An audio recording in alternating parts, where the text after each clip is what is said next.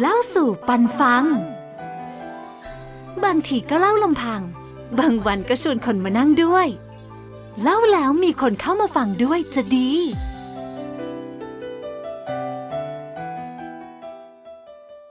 ยินดีต้อนรับคุณผู้ฟังกลับเข้ามาสู่พอดแคสต์เล่าสู่ปันฟังกันอีกครั้งหนึ่งใน EP นี้นะครับปกติเนี่ยผมเองจะเล่าเรื่องของประวัติแล้วก็ตำนานพระเกจิที่ท่านละสังขารไปแล้ว แต่ว่า EP นี้ แล้วก็เป็นพอดแคสต์ขอซะหน่อยแล้วกัน เพราะว่าทนความร้อนแรงของท่านไม่ไหวจริง ๆ เหมือน EP ก่อนหน้าที่ที่เล่าเรื่องราวของไอ้ไข่ เด็กวัดเจดีย์ EP นี้คือด้วยความสงสัยว่า เอ๊ะทำไมวัตถุมงคลของหลวงพ่อ หรือว่าตัวหลวงพ่อเองเนี่ยถึงได้ร้อนแรงขนาดนั้น เราจะมาทำความรู้จักประวัติของหลวงพ่อพัด วัดห้วยด้วน ทานทหารที่อำเภอหนองบัวจังหวัดนครสวรรค์นะครับ คุณผู้ฟัง ถ้าเกิดเป็นคนที่ชอบที่จะศึกษาสะสมวัตถุมงคลก็อาจจะพอได้ยินชื่อของหลวงพ่อพัดผ่านหูบ้าง หรืออาจจะบางท่านอาจจะรู้จักเป็นอย่างดีทีเดียวแหละ แต่ว่าก็มีอีกหลาย ๆ คนที่สนใจในเรื่องของหลวงปู่หลวงพ่อก็อาจจะเออฟังไว้ก็ได้ประโยชน์ เพราะว่าตอนนี้เนี่ย หลวงพ่อท่านยังดำรงขันยังโปรดญาติโยมอยู่ที่วัดห้วยด้วน ท่านอายุ 99 ปีแล้วนะครับ คุณผู้ฟังจะร้อยแล้ว แล้วช่วงนี้เนี่ยโอ้โหวัตถุมงคลท่านออกไปเยอะมาก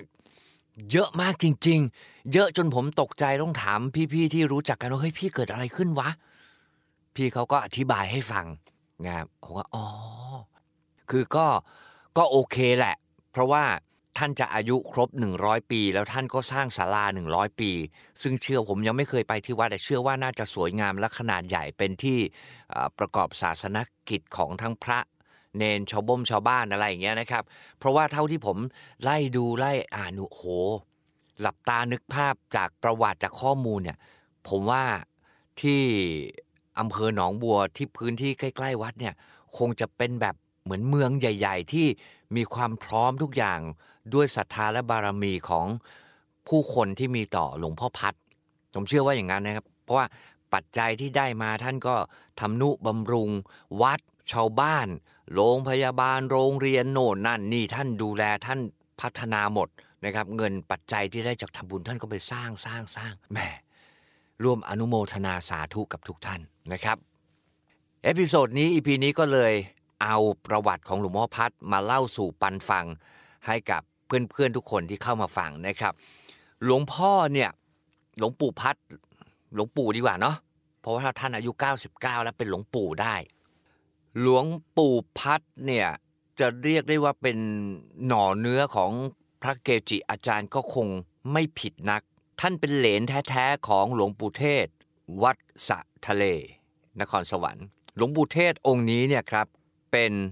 อาจารย์ของหลวงพ่อเดิม วัดหนองโพ เทพเจ้าแห่งปากน้ำโพที่หลายคนรู้จักกันดี หลวงพ่อเทศท่านเป็นอาจารย์หลวงพ่อเดิม แล้วก็เป็นเรียกว่าอะไรปู่ทวดนะ เพราะว่าหลวงพ่อพัดเนี่ยหลวงปู่พัดเนี่ยเป็นเหลนเป็นเหลนท่านก็ได้วิชาของหลวงปู่เทศผ่านมาทางหลวงพ่อเดิมนะครับแล้วนอกจากนั้นครูบาอาจารย์ของท่านอ่าก็ยังมีหลวงพ่ออินวัดหางน้ำสาคร หลวงพ่อหมึกวัดสะทะเล ซึ่ง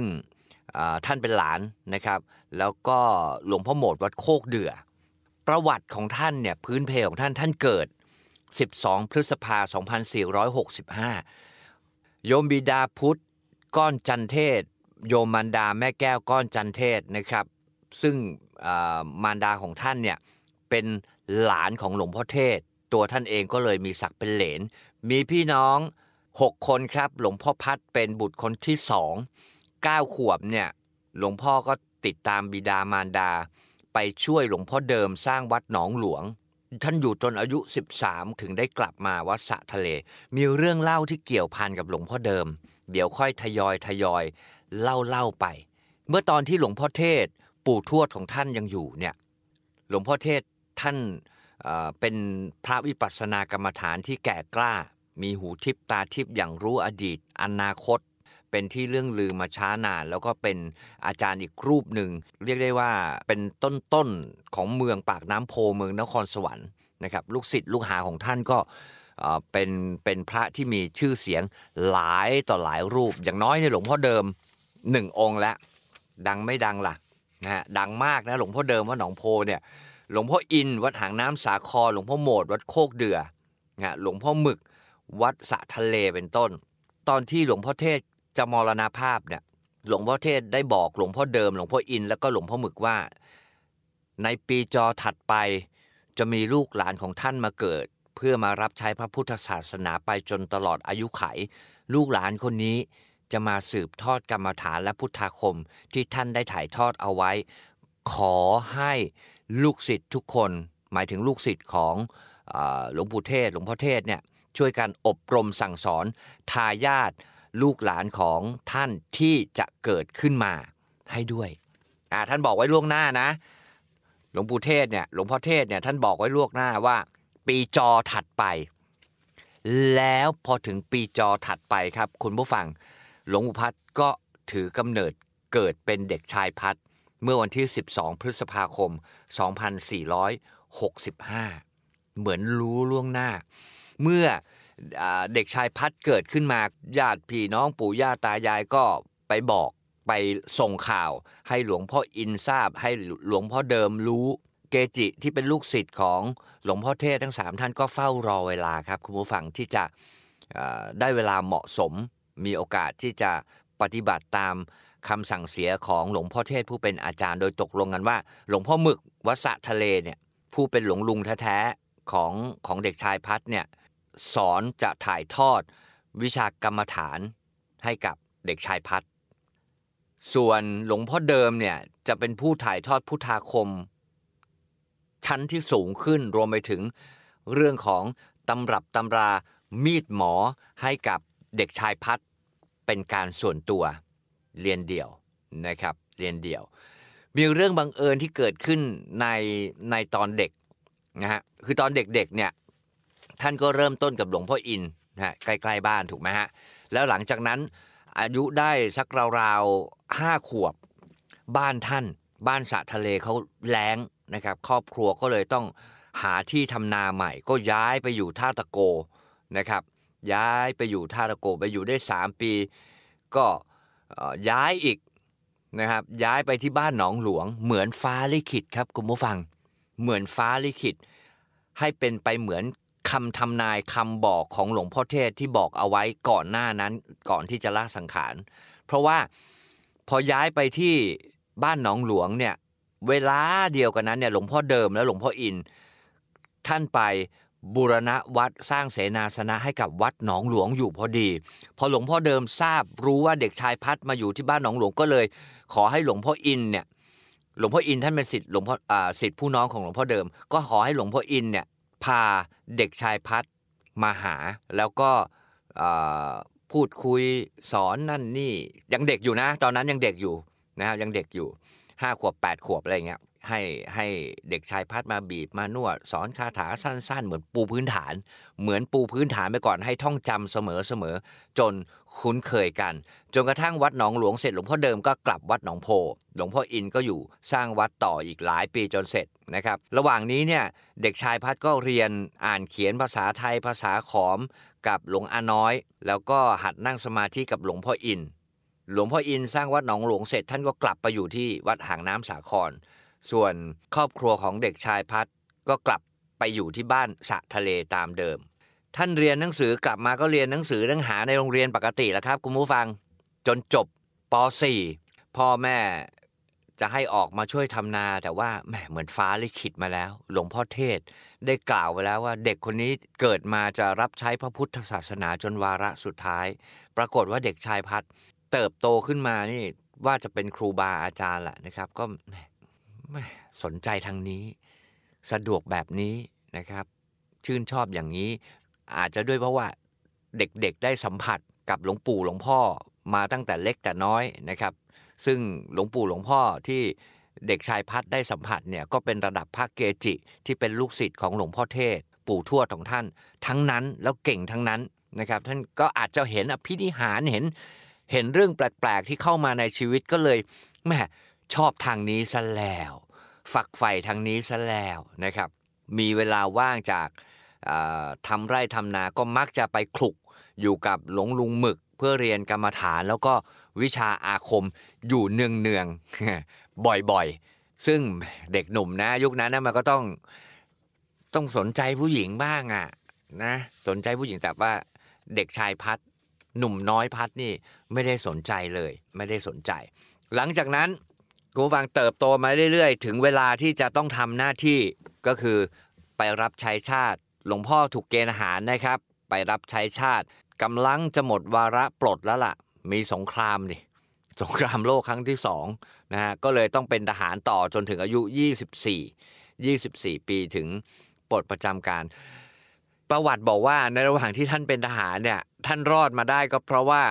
วิชาที่พอจะมีติดตัว ท่านก็ อาราธนาคุ้มครองตัวตลอดเวลา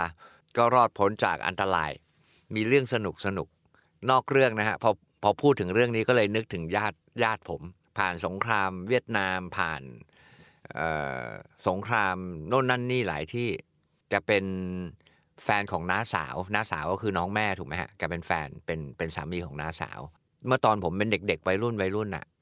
ก็เขาก็นั่งคุยกันผมก็นั่งฟังชอบอยู่แล้วนี่เรื่องของผู้ใหญ่เล่า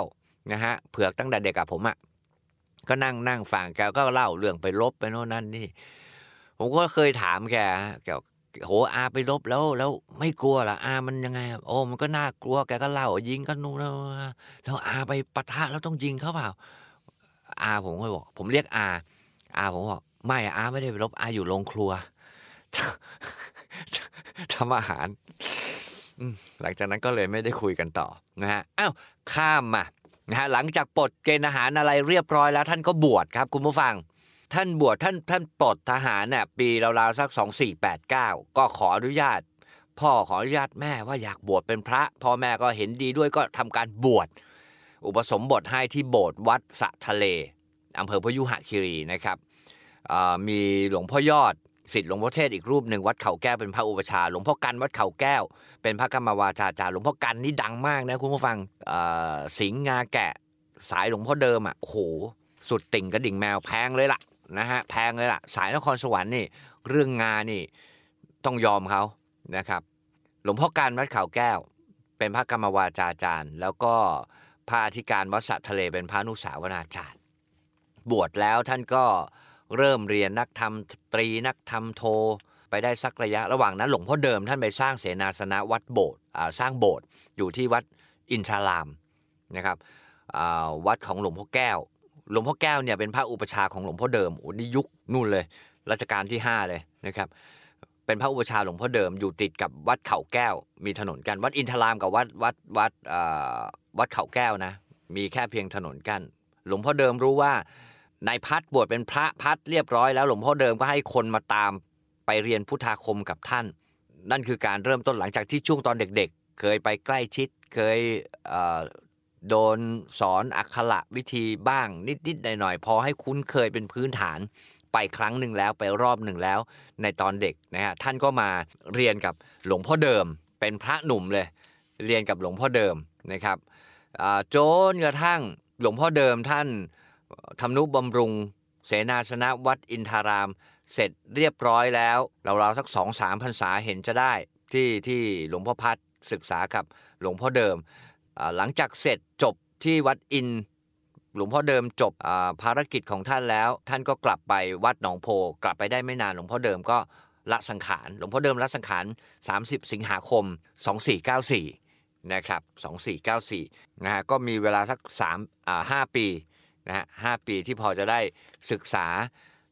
ดูดเคล็ดลับวิชาจากหลวงพ่อเดิมที่บอกไปช่วงก่อนหน้าว่า เรื่องของคาถาอาคมชั้นสูง เรื่องของมีดหมออะไรแบบเนี้ยหลวงพ่อเดิมโดยตรงที่เป็นอาจารย์ในการสอนท่านนะครับเล่าสู่ปันฟัง บางทีก็เล่าลำพัง บางวันก็ชวนคนมานั่งด้วย เล่าแล้วมีคนเข้ามาฟังด้วยจะดี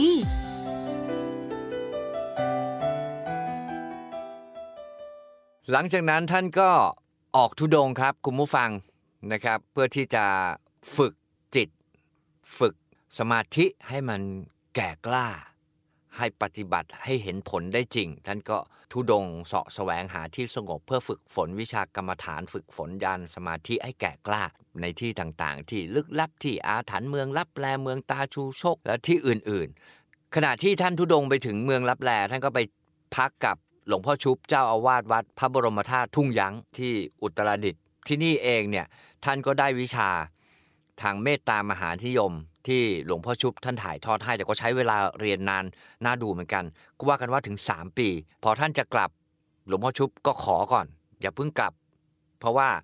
หลวงพ่อชุบจะไปพัฒนาวัดพระยืนพระพุทธบาทยุคนก่อน ก็ขอให้หลวงพ่อพัดเนี่ยเฝ้าวัดก่อน ปฏิบัติหน้าที่ไปก่อนนะครับท่านก็อยู่ต่ออีก 3 ปีแล้วหลังจากนั้น ท่านก็ไปจำพรรษา รวมแล้วอยู่ที่ที่วัดทุ่งยั้งอยู่ที่ทุ่งยั้งเนี่ยหปีแล้วท่านก็กลับไปจำพรรษาที่วัดสะทะเลอีก9พรรษา หลังจากนั้นเนี่ยครอบครัวของท่านโยมพ่อโยมแม่ก็มาซื้อย้ายย้ายอีกแล้ว มาซื้อที่ดินทำนาอยู่แถว บ้านห้วยด้วน บ้านห้วยด้วนทานทหารหนองบัวนะฮะ กำนันตำบลทานทหารรู้เรื่องนะก็เลยขอให้โยมพ่อโยมแม่ของพระอาจารย์พัดเนี่ยช่วยอาราธนาพระอาจารย์พัดมาอยู่เป็นเจ้าอาวาสวัดทานทหารเถอะเพื่อที่จะได้สร้างพระอุโบสถให้เสร็จ เพราะว่าทราบว่าหลวงพ่อพัดเนี่ยเป็นผู้สืบทอดกรรมฐานและวิชาอาคมของหลวงพ่อเทศ หลวงพ่อเดิม ก็เลยหวังว่าจะพึ่งบารมีของท่านให้มาช่วยพัฒนาวัดนะครับ ก็เลยเอบอกมาคุยกับ กับทางโยมพ่อโยมแม่นะครับ ก็ปรึกษากันก็คุยกันจนชาวบ้านก็มาอาราธนา หลวงพ่อพัดท่านก็ตอบตกลง แล้วก็ย้ายมาจำพรรษามาพัฒนาวัดทานทหารตั้งแต่ปี 2513 เป็นต้นมา แล้วก็ไม่ได้ย้ายไปจำพรรษาที่อื่นอีกเลย ยาวเลยจาก 13 ปีนี้ 63 50 ปีนะครับ50 ปีละท่านจำวัดวัดห้วยด้วนนะฮะ วัดห้วยด้วน วัดทานทหาร จนกระทั่งถึงวันนี้เนี่ยวัดเจริญรุ่งเรืองวัดเจริญรุ่งเรืองมาก แล้วก็ถ้าเกิดคนที่ศึกษาสะสมวัตถุมงคลเนี่ย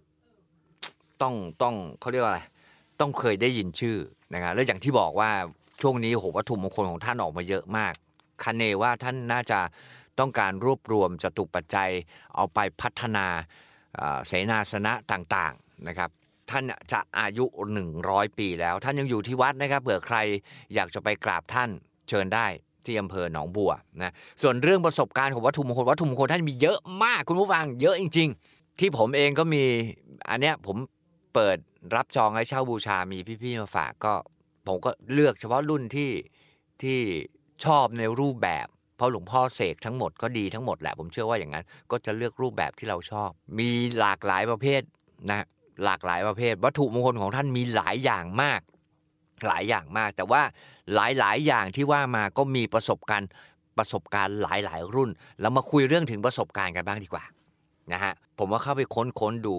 ส่วนใหญ่ที่เด่นๆเลยนะคุณผู้ฟังประสบการณ์ที่เกี่ยวกับยธยานพาหนะของท่านลูกศิษย์ลูกหาจะประสบเยอะมาก แล้วก็คาดแคล้วปลอดภัยซะส่วนใหญ่เชียวก็เป็นรอด จากหนักก็เป็นเบา จากเบาก็เป็นอะไรแฉไป นะครับ มีเรื่องของอพ่อแม่ลูก 3 คน คุณผู้ฟังขับรถแล้วก็ประสบอุบัติเหตุ คนขับเนี่ยก็คือคนเป็นพ่อ บอกว่าตอนเกิดอุบัติเหตุนี้กำเหรียญหลวงพ่อไว้ในมือแน่นเลย แล้วออกจากรถไม่เป็นอะไรทั้ง 3 คน ผมไปดูรูปโหสภาพ เยินหน้าเจ็บอะต้องมีเจ็บมีหักอะแต่ว่าเออเขาปลอดภัยเราก็ดีใจนะครับ หรือมอเตอร์ไซค์ผมก็ไปหามามีมอเตอร์ไซค์ เหตุเกิดที่จังหวัดน่าน คุณผู้ฟังทางสวยนะสิงมอเตอร์ไซค์คือมันมีแค่สองล้อคุณผู้ฟังเวลาพลาดแล้วมันมันแสบนะมันถลายไปกับพื้นมันแสบนะวัยรุ่นหนุ่มคนนี้ก็เหมือนกันครับ ไปแล้วก็ไปประสบอุบัติเหตุ มอเตอร์ไซค์ล้มลื่นถลายไปไกลพอสมควร ไกลขนาดไหน มองด้วยสายตาในภาพก็คงพอจะไกลอยู่ เอาละถลายไป 5 เมตร 10 เมตร มันก็มันก็แดงแล้วอะเชื่อป่ะ เขาเอารูปมาให้ดู ในตัวเนี่ยมีเลดเลดข้อมือ2บาท รุ่นแรกของหลวงพ่อพัดเลดขาดคุณผู้ฟัง คือเลดขาดเนี่ย ผมว่าไอ้ตรงข้อมือที่ใส่เลดมันก็ต้องแดงอะ่ะแต่ดูรูปแล้วแหมสดชื่นมาก ไม่มีรอยถลอกเลยเออก็เป็นเป็นเรื่องน่าแปลกอันนี้เรื่องมอเตอร์ไซค์นะเรื่องมอเตอร์ไซค์แต่เรื่องเราเกี่ยวกับรถยนต์เนี่ยเยอะมากเยอะมาก อีกเรื่องหนึ่งเกิดเมื่อช่วงสงกรานต์ปี ปีที่แล้วปี 62 นะครับ ถนนเส้นตากฟ้าอินบุรี น่าจะใช่อะรถเสียหลักลงข้างทาง รถเนี่ยชนกับต้นคูนขาด พลิกท้ายไปกระแทกกับต้นไม้อีกที รถตะแคงสามคนมากัน พ่อแม่ลูก ปลอดภัยทุกคนไม่ได้รับบาดเจ็บ ลูกชายนี่นอนเบาะหลังนะนะนอนเบาะหลัง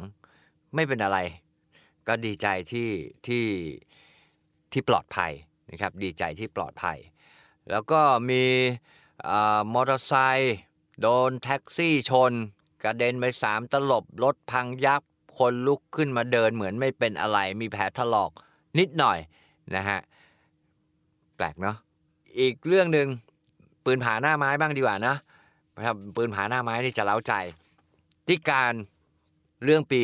59 นี่ลงลงหนังสือพิมพ์ข่าวสดด้วย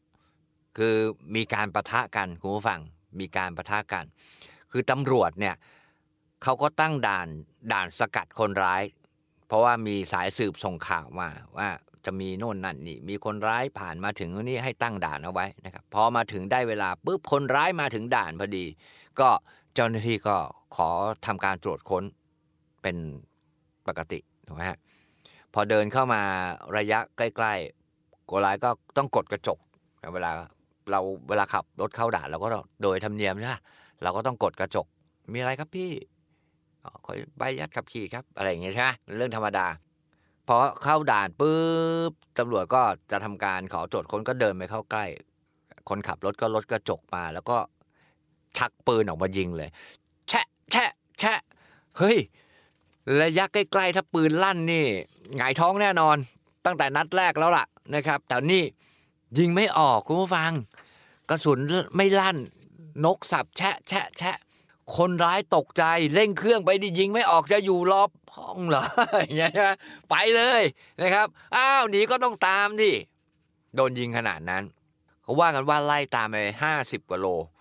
สุดท้ายก็เกิดการประทะเรียบร้อยสองศพสองคน อาวุธครบมือปืนสามกระบอก หมวดท่านนี้ที่ถูกยิงสามนัดไม่ออกเนี่ย เมื่อก่อนแกเคยประจำการอยู่ที่หนองบัว แล้วก็ย้ายไปเมืองการ ก็เลยมีวัตถุมงคลของหลวงพ่อพัดวัดถ้วยด้วนเนี่ย ติดตัวไป แล้วก็มีหลวงพ่อเดิมอีกองค์หนึ่งหลวงพ่อเดิมเก๊หลวงพ่อเดิมเก๊คือไม่ใช่พระที่หลวงพ่อเดิมท่านปลุกเสกเขาเรียกว่าเก๊นะครับแต่ว่ารูปลักษณะเนี่ยคือหลวงพ่อเดิม ท่านก็เอาหมวดเนี่ยก็เอารูปเก๊หลวงพ่อเดิมเนี่ยมาให้หลวงพ่อพัดเสกเพราะว่าศรัทธาหลวงพ่อ นะฮะรูปหล่อหลวงพ่อเดิมที่เก๊พอเอามาให้หลวงพ่อพัดท่านเสกเป่าก็กลายเป็นพระแท้ แต่ว่าไม่ใช่สากลนิยมแค่แค่นั้นเอง แต่ว่าใช้คุ้มครองป้องกันภัยป้องกันตัวในยามขับขันได้แน่นอนนะนั่นก็เป็นเรื่องประสบการณ์ของเรื่องปืนผาหน้าไม้ว่ากันอย่างนั้น อีกเรื่องหนึ่งอุบัติเหตุ โอ้โห ผมเข้าไปดูรถหงายท้องยับย่นเชียพลิกคว่ำ หลายตลบหงายท้อง พังยับยับเลยนะฮะพังยับเลย ดูว่าไม่น่าจะซ่อมได้ แต่ว่าสิ่งที่แน่นอนที่สุดก็คือรอดนะฮะสิ่งที่แน่นอนที่สุดก็คือรอดรถเสียหลักนะครับบาดเจ็บ 6 ราย มีคนบาดเจ็บติดอยู่ในรถด้วย ทีมกู้ภัยก็ตัดทางคนบาดเจ็บออกมาปลอดภัย ส่งโรงพยาบาลปลอดภัยนะฮะก็ในช่วงเทศกาลมันก็จะมีเรื่องราวแบบนี้เยอะนะฮะเยอะฉะนั้นก็อย่างที่ดีที่สุด คือวัตถุมงคลมีไว้ก็ได้พึ่งพาอาศัยอุ่นใจในยามฉุกเฉิน แต่ดีที่สุดก็คือใช้ความระมัดระวังนะฮะระมัดระวัง อีกเรื่องหนึ่งเรื่องนี้ก็เด็ดคุณผู้ฟังมีข่าวในในช่องทีวีด้วยอาจจะไม่เป๊ะร้อยเปอร์เซ็นต์แต่ว่าก็เป็นประมาณแบบเนี้ยประมาณแบบเนี้ย นะฮะก็คือ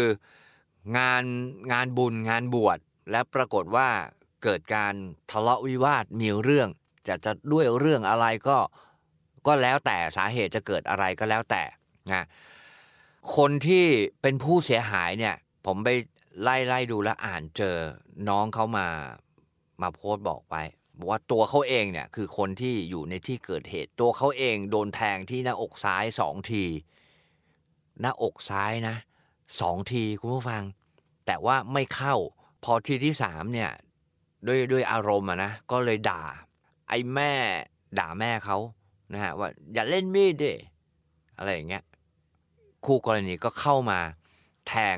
แทงซ้ำแต่แทงที่อกเนี่ยเขาก็เอามือปัด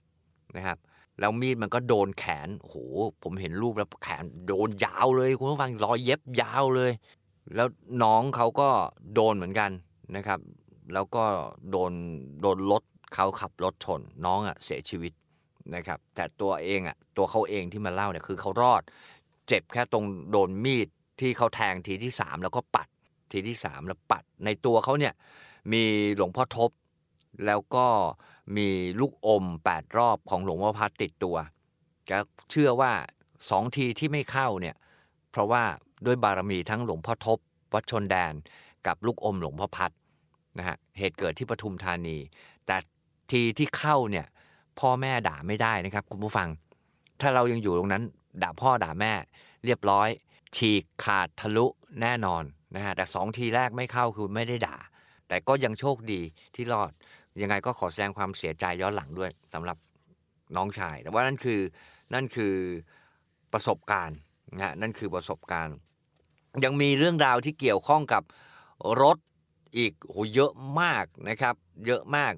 เออมีอีกเรื่องอีกเรื่องหนึ่งพอดีอ่านมาแล้วเออน่ารักดีเขาบอกว่า คนที่เริ่มมาสะสมบูชาศรัทธาหลวงพ่อเนี่ยเพราะได้เคยได้ยินเรื่องเล่าว่าเด็กวัดเนี่ยเด็กวัดเนี่ยโดนรถชนแต่รอดโดนชนสองครั้งนะแต่รอดเพราะมีประหลัดขิกแขวนอยู่ที่เอว รอดมาสองครั้งสองครา ผมว่าเออ อ่านไปอ่านมาก็ไปเจอไปเจอคนหนึ่งเขาแชร์ความรู้สึกในเหตุการณ์เขาบอกเขาอยู่ในเหตุการณ์ ว่าตอนที่เด็กวัดคนนี้โดนรถกระบะบรรทุกปุ๋ยนะ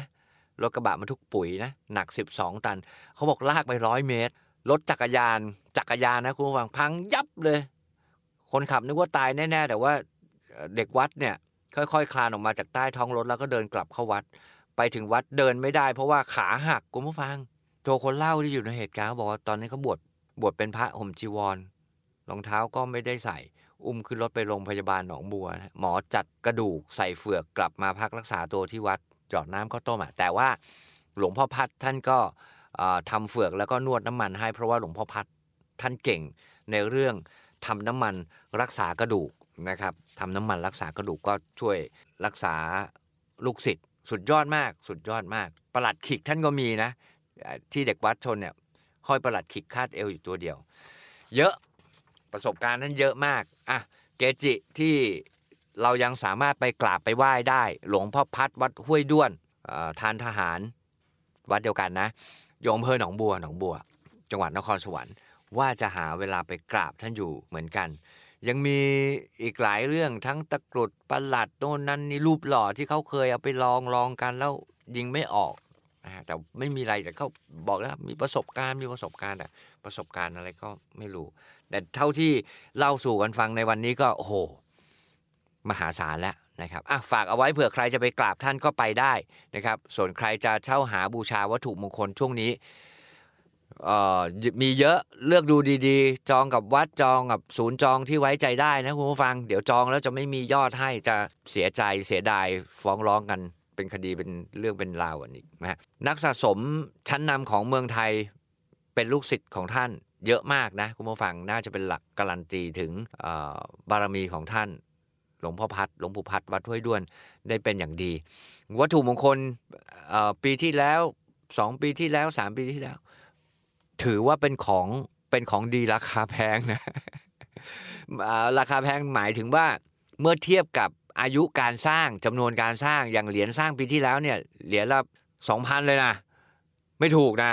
นะฮะไม่ถูกนะ ถือว่าแพงนะนะแต่ว่าใครที่ศรัทธามีไว้แหมถูกใจยังไงก็ไม่แพงนะครับอะประมาณนี้ครับสำหรับเล่าสู่ปันฟังใน episode นี้เป็นเรื่องของเกจิ ในยุคปัจจุบันที่เรายังไปกราบไหว้ไปขอพร ขอความเมตตาบารมีจากพันจากท่านได้นะครับ หลวงพ่อ พัด หลวงปู่พัด วัดห้วยด้วนอำเภอหนองบัว จังหวัดนครสวรรค์ครับ ติดตาม EP หน้าครับว่าจะเป็นเรื่องราวของเกจิอาจารย์ท่านใด ถ้าชอบก็ติดตามกันเรื่อยๆ พยายามที่จะอัพเรื่อยๆ อย่างสม่ำเสมอ ฝากไว้ในอ้อมอกอ้อมใจนะครับ กับพอดแคสต์เล่าสู่ปันฟัง สวัสดีครับ เล่าสู่ปันฟัง บางทีก็เล่าลำพัง บางวันก็ชวนคนมานั่งด้วย เล่าแล้วมีคนเข้ามาฟังด้วยจะดี